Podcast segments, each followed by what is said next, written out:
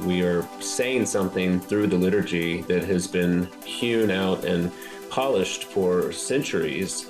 And it cannot be bettered at that particular moment when the world falls silent in face of death.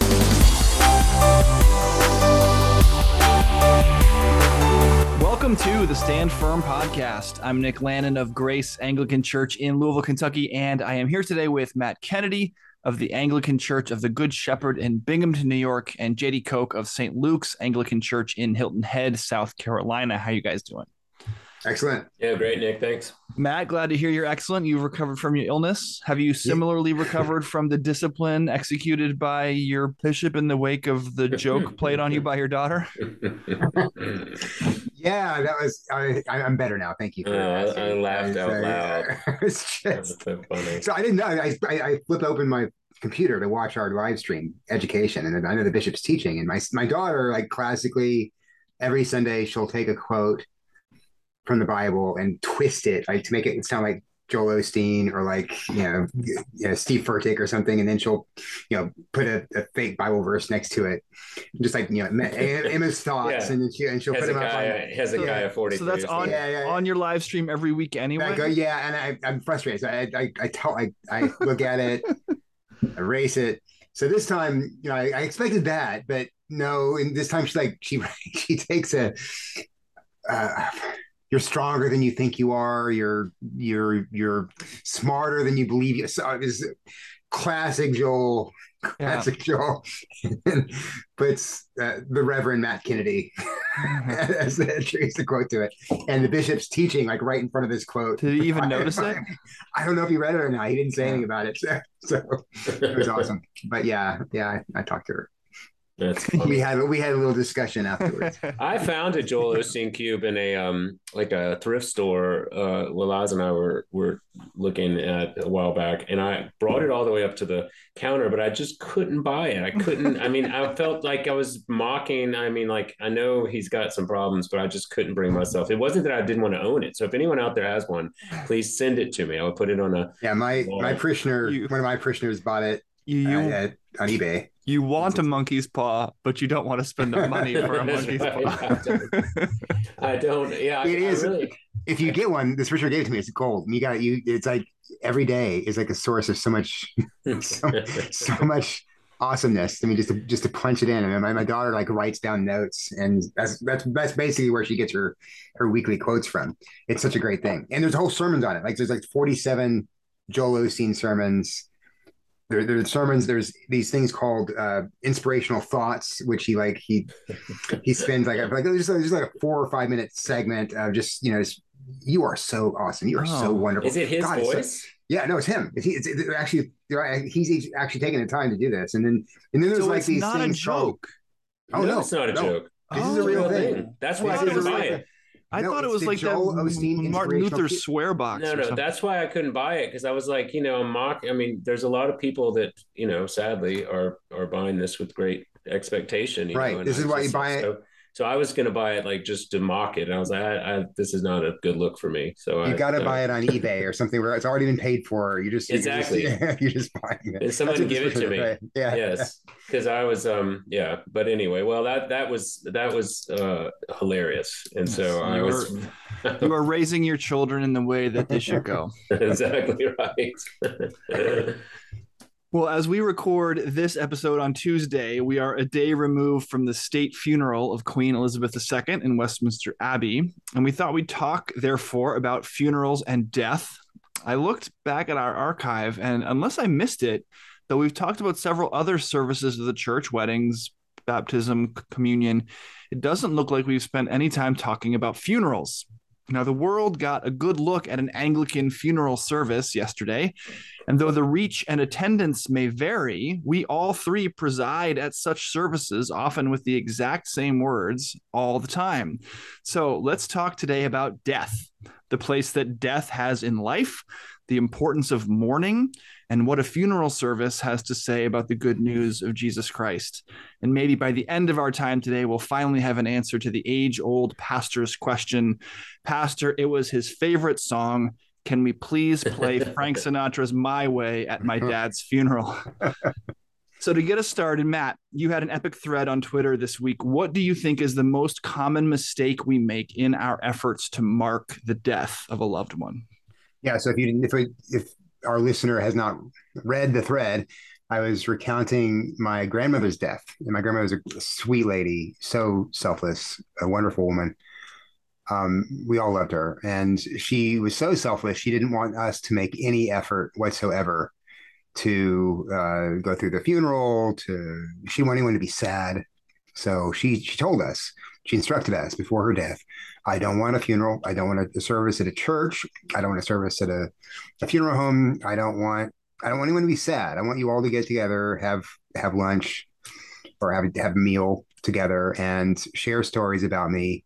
And I don't want any gloomy faces. I want everyone to just be happy, and then then that would be it. So, yeah, I, I was in seminary at the time, and I I, just, I didn't want to do that at all. But but that's kind of how my family, that side of my family, seemed to be at the time, and so no one really objected to that. Uh, very few of them were, were active churchgoers. So several days after she died, we got together we did that. And it was just so horrible. I mean, everyone was just just grief stricken, and no one could say, no one could say anything. I mean, people forced uh, memories. People said things quite awkwardly and embarrassingly, but, but there was no real. I, I, know that my grandmother had this vision of a happy, warm time. A celebration all, of life. Yeah, yeah, and that just wasn't that just wasn't possible. We couldn't we couldn't do it. We tried, but we we couldn't do it. And um, I think I think that uh, in, the, in, the, thread I mentioned that you know since that time, I, I, can't count the number of people who have said to me, "Well, I want my funeral to be to be a celebration of life. I want a party. I don't want people to be sad." All of them. Uh, yeah. Every I mean, family we talk to. Really, yeah, yeah. And so, and and I, you know, I, I, I mean, just in the actual events, I mean, no matter what, what I've I've been trying, been very careful to tell people what we can and can't do at funerals. But nevertheless, you know, there have been, there's been days I've shown up for the funeral and people are putting balloons all around the altar. and, and yeah, no, I mean, next yeah, level right there. Yeah, it is. It is. And people, oh, oh by the way, Pastor, I have this boombox here. I'm going to play this That's this right. song right before you you preach, and um, and then you know, there's there's I don't I'm glad that our new prayer book, the 2019 prayer book, specifies in the rubrics that there are no eulogies during the service. That's right. Um, because they took one, they took one for us there. I appreciate that. Yeah, I did because because the, there there several times I've allowed it. I said, okay, I see five minutes. Let me look. Hundred percent a bad idea five percent. Yeah, five minutes. Let me look at the what you're going to say beforehand, and that's fine. And almost, almost all, not all the time, but sometimes. I'm not really gone. I'm on a butterfly's wings.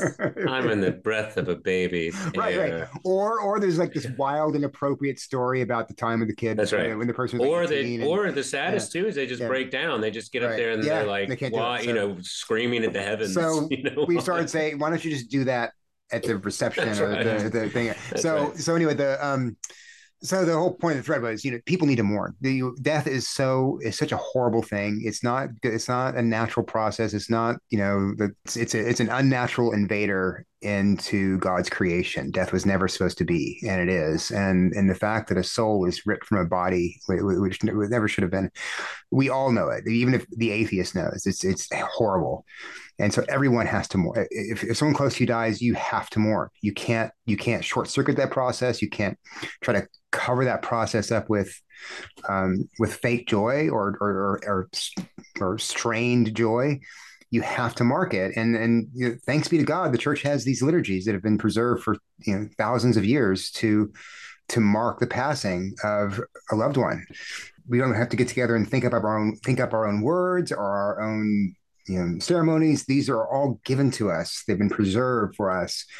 And so you can go to the church and um, hear uh, ancient words and sing ancient hymns and and um, hear the gospel and the good news that Jesus uh, died and rose again, and that one day um, all those who believe in Him will um, inherit the heavens and the earth, new heavens and the new earth. Um, that's all there for us, and um, and one of the great things about the Queen's funeral is I think that that that was brought home to a lot of people. A lot of people who I know on Twitter and on social on uh, other social media outlets who are not liturgically minded were very moved by by the funeral, and there were there were no spontaneous moments at that funeral. there was right. no okay. Now we're they'd been rehearsing for years in an abandoned airplane hangar. Yeah, like, I heard that. Right. so there's no like there's no moment of okay. Now we're gonna just why don't we all take a moment and do some interpretive dance of the Queen's life and try to figure out what it was. It was just all from the prayer book, all classical stuff, and um, and it was moving because because it provided the space and and it provided the words and the music that people needed to remember the queen and to mourn her passing and that's what while we can't have you know thousands of, of troops marching down the road for our funerals we can have all the rest we can have the words we can that's have right. the, the liturgy we can have the hymns you can go to your local anglican church and find all of that for you mm-hmm. um, very cheaply like maybe at 100 bucks um, to to pay but our church if you if you belong to our church you don't pay anything yeah. and most most churches are like that so and you get the same exact words at the end. You know, a lamb of his own flock, a sheep right. of his own fold, a, a, sinner of his own redeeming, Amen. just like the Queen. You yeah, and the Queen. I love the. I don't know.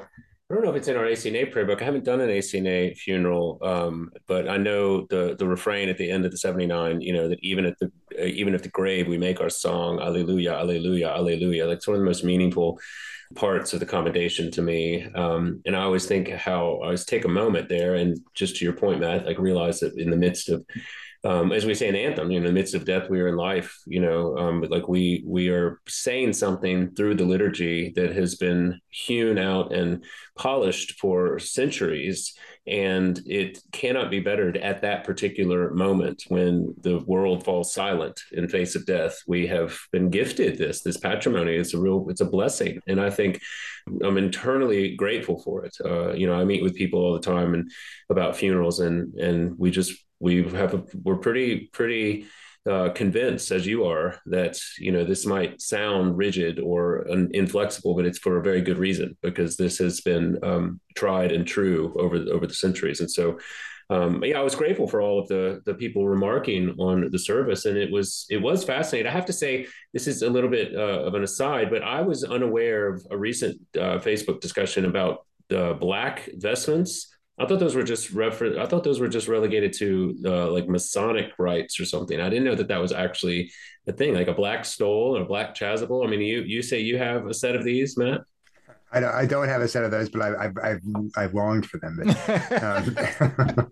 well, some listener out there who is who wants to see Matt dressed up like the Grim Reaper needs to provide uh, Church of the Good Shepherd. Yeah, they had they had silver trim. It was like it was like it was black, but with the That's edge funny, of hope. Right, see, I was in when I was in Vienna. We had a set of those in Vienna, Austria, and it was told to me then that it was like the Masonic um, that, that they would come after the service, which I thought was also problematic, of course.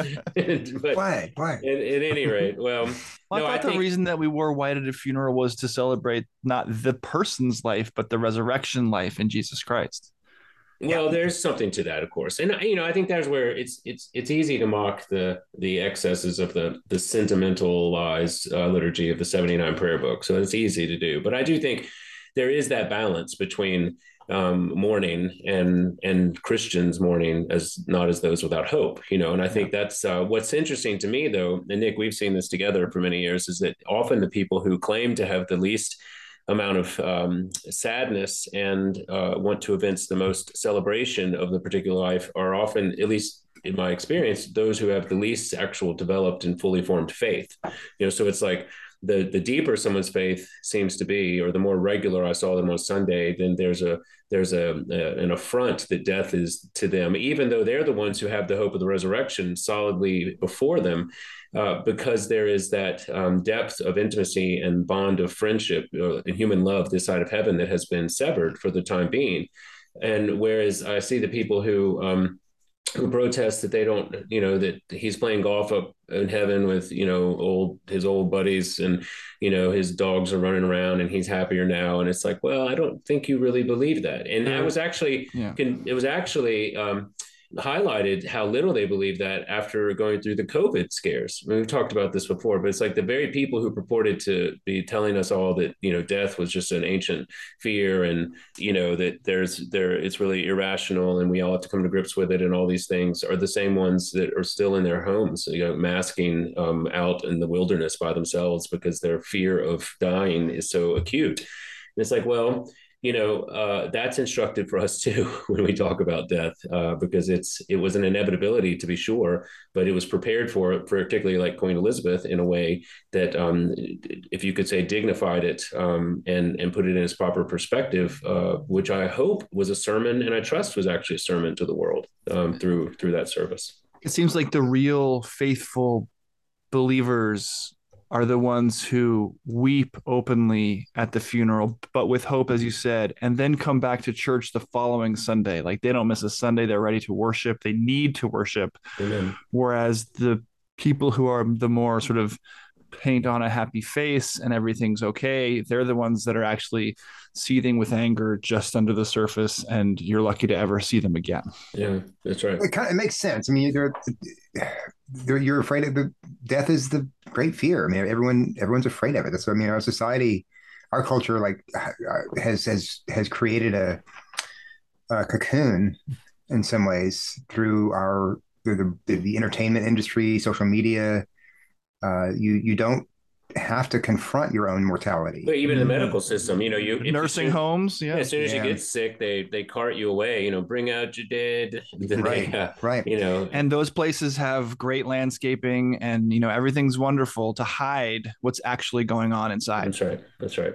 You know, who was it that wrote a while back about bringing back the wakes? Was that Peter Toon wrote that before he died, or somebody wrote something about how there used to be, you know, the body and uh, viewing of the body, uh, the wakes in, in the parlor of the church for two days, you know, two or three days before the service. And it, as a young child, it had so uh, marked their understanding of death. I mean, I remember the first funeral I went to, or at least remember, was my grandfather's. I mean, that was 20 to 20 years old, I think. And um, seeing a dead body, was very instructive because whatever wherever he was he was not there anymore you know? And i remember as a young budding theologian that was a very powerful image. And of course you know um, i was blessed that that was the earliest death of a close family member I had to go to. But I, um, you know, I've told Liza already. I mean, we know that if in the eventuality that happens, however old our kids are, like they're coming along with us because this is an enemy that will beat us this side of heaven, but Jesus has ultimately defeated it. And that's that's a sermon they need to hear as early and as often as possible. Say more about that. So what is what is the good news proclaimed at a funeral? We if it's a Christian funeral for a Christian. Yes, let's um, let's say right, right. Then then the very good news is that that that person uh, two point twofold. That person is away from the body but at home with Christ, and and so the the, the body that has died um, is has has was a, a, a perishable body that is corruptible and but what jesus has done in taking on a corruptible body himself and bearing our sins on the tree and the cross and uh, taking them down to his tomb is he has taken up our nature and restored it, uh, taken away our sins and undone them. And he's re- he's redeemed our our body and soul, so that um, while this present body is going to wither away and die, it will be renewed, restored, and redeemed at the end when he returns, and uh, it will never die again. So the, the, the, that's that's a remain that's a, that's the wondrous thing about about a funeral is you you, you kind of you you're, you get kind of trapped into thinking about all the things this person will never do again. This person will never, you know, sit down and eat meals. This person will sit down, never never hang out with their friends, and never you know, all the things that. And you think about, oh man, I'm gonna hate doing. I'm I'm I'm 50 years old. Uh, I'm I'm the joys of my life are are quickly quickly beginning to, to fade. I can't I can't I you know I can't do half the things. I, am 50. I still can't do half the things I did like just 10 years ago. Right? You're only 50. yeah, I'm only yeah, quite. I'm just kidding. Um, so, so, so the you didn't look a day over 49. You, think, but then you read, but then the readings come along and the, and the liturgy come along. Wait a minute, that's not true. You know, it's, it's, this person, first of all, is is infinitely more more happy than he or she ever was um, in in in his body. But then when the body is returned to him or her, and all the joys that uh, that we experience right now are just just just shadows and you just you know we won't even there's no comparison i guess between between the the the the, the thing the way things taste now and the way they'll taste then and the and the way we see the, the beauty that we see now and the beauty that we'll actually see with our own eyes um, then and the, the the the the good conversations and the good relationships that we have now and the relationships we'll have then. There's just no comparison. They're gonna be so infinitely beyond anything we can imagine. So that's that's what a funeral should be pointing us to. It should, and it shouldn't point us to those things by skipping over and forgetting that right now someone is gone and we're we're we're, we're separated from them. But it should it should definitely point to that far horizon and say, look, this is coming, and and and this person is beginning to enjoy those things right now. So even though it's a, the the the most sorrowful day for us, that person is this is the happiest day of that person's life so far.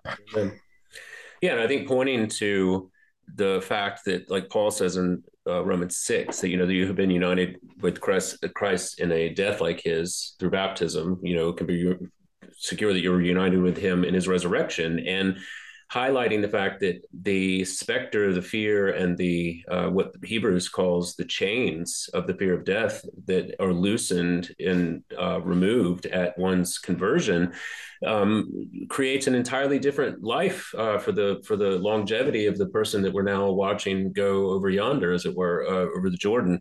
And you know that's what I always highlight in the funeral sermons because it's generally speaking, you know, it's a mixed congregation, people that are you know sort of have come to the church out of respect for the for the person, not perhaps the the faith that he held, and you know point out the fact that this this time is an inevitability. You know, at this moment, we're given to slow down and we all have to count and consider, you know, where our future goes and where our past has led us.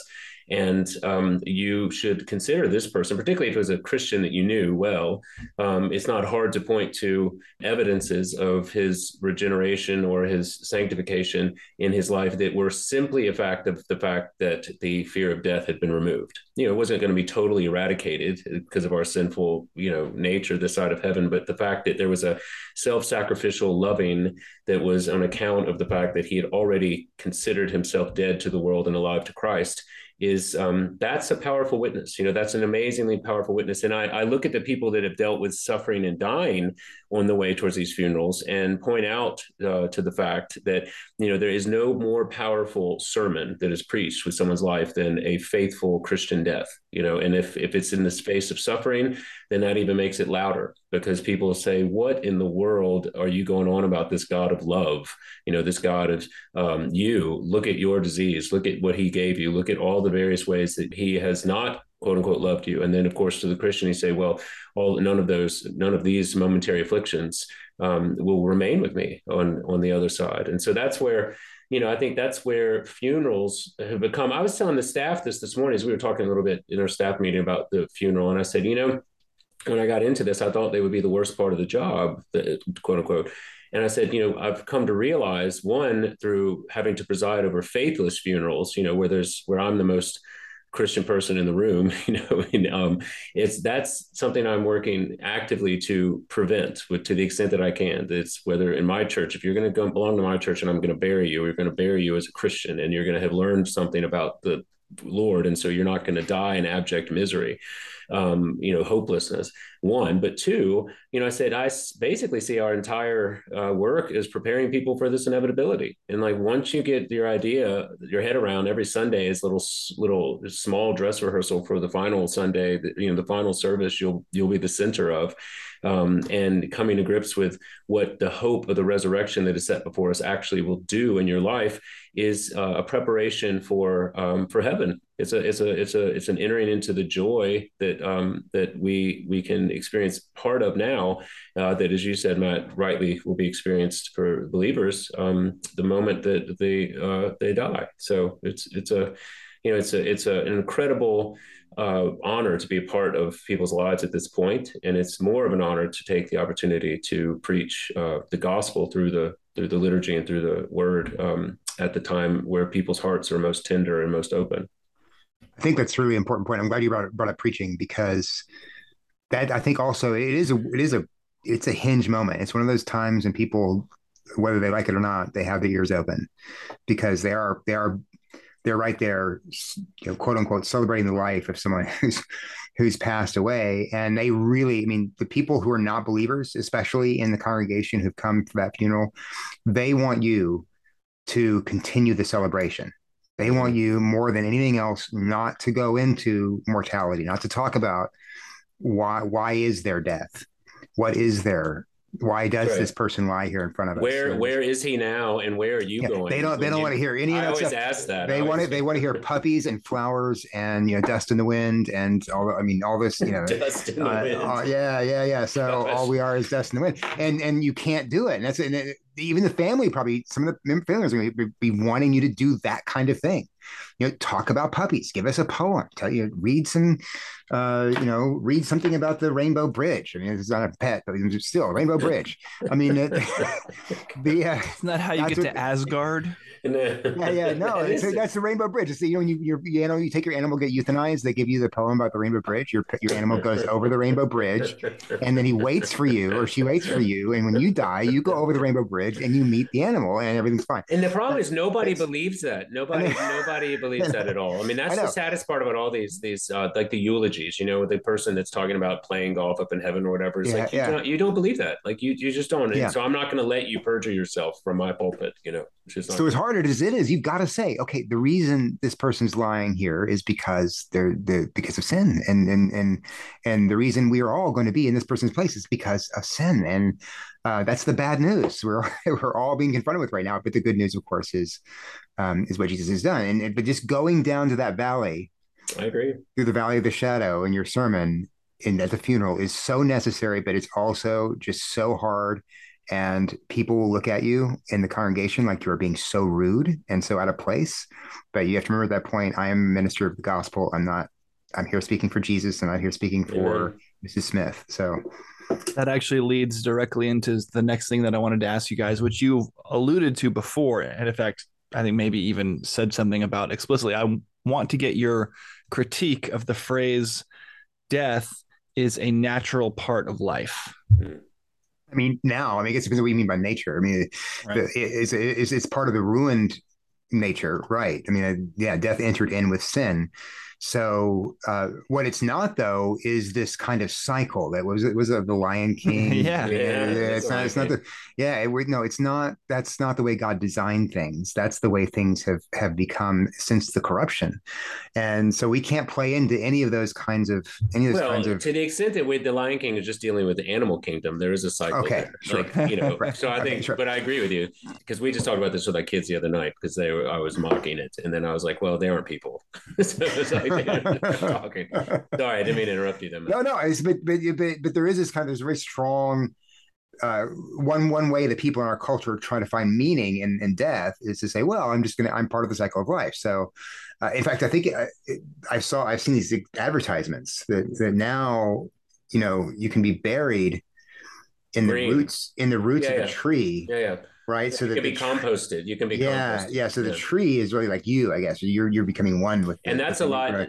That's going to be mandated in Finland or something pretty oh soon oh because it's not only is it ecologically, uh, it's like the carbon footprint's better. Like it's going to be in Greta Thunberg. It's going to be scolding oh, well, everyone yeah. Uh, Why aren't you buried in a tree? Well, look, see, this is what COVID did. Um, this is what COVID revealed. COVID revealed the vacuity and the um, the uh, the meaninglessness of all those supposed that supposed courage in the face of death, because there's no possible way that the entire world could have been on a dime turned into lockdown if there hadn't been this underground powerful fear of death that um, that has actually permeated uh, the people's psyche to a point where you know we are we we gave up everything yeah. on the on the possibility that we may die. And it's like well who told you that you would never die first of all? I mean you know who who has taught you that lie? And you know we Christians have been preparing for this since the moment we got baptized you know? I mean that's that's the whole image. It's the whole thing is that you are united with Christ in his death you know? So when it comes we hope it's not soon or painful, but if it is, then you know, it, it, it, whatever, however it comes, it's coming for you. And that seemed to be a great shock for people. You know, I mean, there are people like Ray Kurzweil. There's some of these like transhumanists. Like all they're doing is trying to figure out a way to download their brains into yeah. computers so that they can escape death. And then they look at us and they say, well, you know, you're just um, superstitious and sort of, you know, playing these fairy tales about these the supposed specter of death that we all enlightened people have looked past. And it's like, well, you know, um, your billions of research into cryogenic freezing, uh, transhumanism, and also the fact that you are, um, you know, have self isolated and continue to quarantine by yourself on a remote, you know, island in Alaska out of fear of COVID seems to belie your confident assertion that you're not afraid of death. You know, I'm and I'm your not, willingness to participate in the natural cycle of life. That's right. That's right. I'm no, I'm no cycle. I'm no expert here, but you, your words and actions don't seem to be adding up together. Um, because you know, I don't want to die a painful death, but I've got plenty of life insurance, and my children and my wife will know where I'm going. So, you know, I'm not welcoming it, but I trust that when it comes, it will have been ordained and it will be, uh, you know, doesn't matter where they bury me because I'll be safe and I'll be free. You know, the old hymn. It's like, well, there we go. That's, well, and we also okay. have in the word we are given to preach is that that's not the final answer for our lives. It it's a natural part of this broken life, but it is not a natural part of our lives. We are in Christ victors over death. I mean, I was just uh, saw on Instagram the other day. My friend Chad Bird wrote at Lazarus's grave, Jesus did not say death is a natural, normal part of the cycle of life. No, he wept. Then That's he right. kicked death in the teeth. You know, then, right. then he said, Lazarus, come out. You know, like I'm I am victor over this.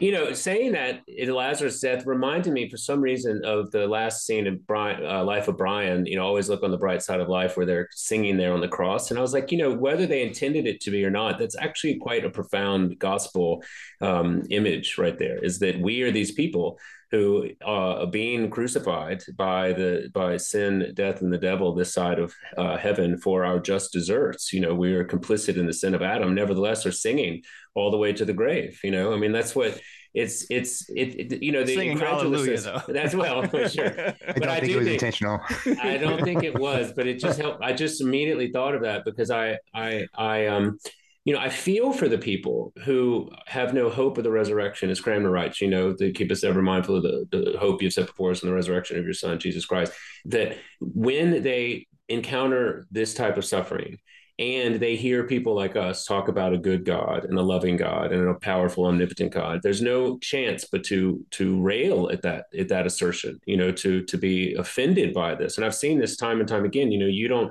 you believe in some God who could have done this, should have done that, and, and would have done that. So you say, because he's love, and yet here we are at this funeral of my dad. You know, here we are at this funeral.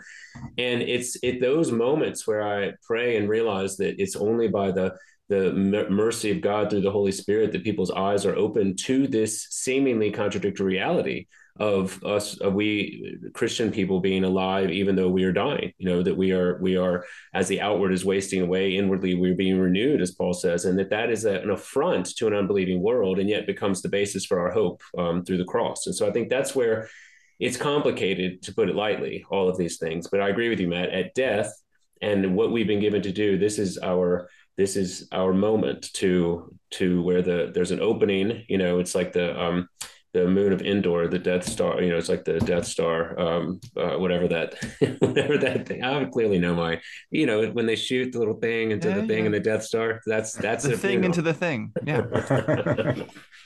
clearly, I'm not as big of a nerd as both of you because you knew exactly what that word was. you just you just didn't want to correct me because you could you could stay on your high, lofty nerd perch over me, but. No this is why it's so important if, if for priests to be uh, close to people on their as they're nearing death. I mean, I, have had I don't know about you guys, but in my career, I probably had oh 15 maybe more opportunities to be at someone's bedside in the last conscious moment conscious moments before going away before dying um, or at least going into uh, subconsciousness and the those moments uh, it's the grace of God. Those moments, in my experience, are always for hardened people, anyway, the most soft. And you have yeah. the, I mean, if you don't go in there, same kind of thing, I guess, with a funeral sermon.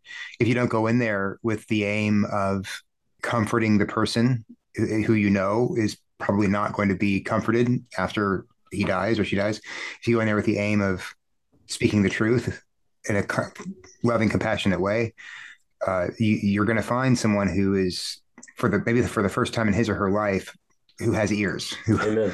who wants who wants to hear what's going to happen and wants to do anything he or she can to avoid the judgment that I think implicitly um, he or she knows is is coming. And mm-hmm. and you you saying that out loud and then saying, but but yeah. um, even now you can you can turn and trust in jesus and he'll receive you it's um, like the fundamental story of my entire ministry i was doing cpe actually with jd in the va hospital in Pittsburgh and I walked into a room and made the CPE mistake of asking somebody how they were doing. And the guy looked at me in the well, eyes. the guy was in like, you know, like last stages of everything. He said, Well, son, I'm dying. And I didn't, so I just sort of mumbled something or other, something like, How do you, how do you feel about that? And he ultimately said, Well, I feel like I've lived a pretty good life I'm just not sure it was good enough. And by a miracle and the grace of God, I was given to be able to tell him, You're right. You haven't lived a life that's good enough, but I know somebody who has lived a life good enough for you. Mm. And it was an amazing thing that I literally think about at least weekly, if not multiple times a week or daily, and has informed my entire ministry as a minister to people who are living under that weight of i'm just not sure it's mm-hmm. been good enough. And that's exactly what you're saying. That moment may be the time where that question is most clear in their minds. That's right. Yeah it reminds me of that scene which is exactly to your point nick in bo giertz's hammer of god. If you haven't read it listener you should pick it up particularly if you're a minister. Have you read it matt? Um, oh, it's well, it's a series of vignettes that the Swedish Lutheran bishop Bo Giertz wrote to instruct his clergy and some of them hit better than others but the most the most prominent one that reminded me of this is of the young clergy that was right in the middle of the young clergyman that was right in the middle of um, seminary, you know, and he was called away from like a, a, high society cocktail party to the middle of the woods, you know, over the hill to give last rites to one of these his dying parishioners, and he's wrestling with all of the philosophical concepts of you know death and dying and what he was supposed to say, and he has his prayer book and all this stuff, and he's confronted with just this man who's in the last stages of death who just cries out for you know I'm scared, like I don't know what you know where I'm going. I don't know what I'm doing. And he was he was caught. The, the point of the whole vignette is that the seminarian had no idea what to do because he was prepared to sort of anoint him and kind of give him some platitudes. And so finally, the man's wife said, starts yelling at him and says, you know, give him the gospel, you know, tell him, tell him that Jesus died for sins, tell him. And so he was sort of shaken out of his complacency.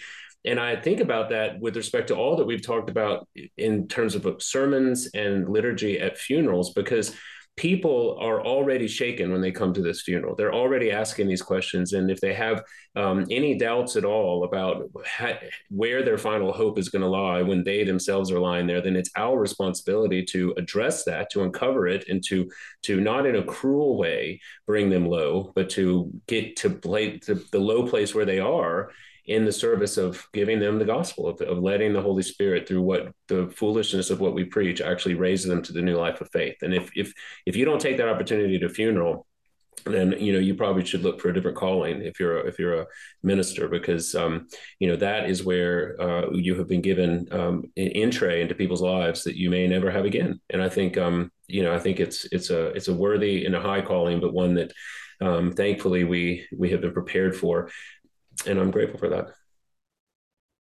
Well, we pray for everybody who watched the Queen's funeral, who has attended a funeral, who maybe avoids those things like the plague, but there is no escaping death and there is no other good news other than the resurrection of Jesus Christ for sinners. Um, that is all the time that we have this week for the podcast. Thanks for listening. You can keep the conversation going with us by being in touch. You can rate and review the podcast on iTunes, send us an email at mailbag at standfirminfaith.com, or join the Anglicans for the Gospel Facebook group. Thank you to JD Koch and Matt Kennedy. I'm Nick Lannon, and Lord willing, we'll be back next week. Until then, by the grace of God and Jesus Christ, we'll be standing firm.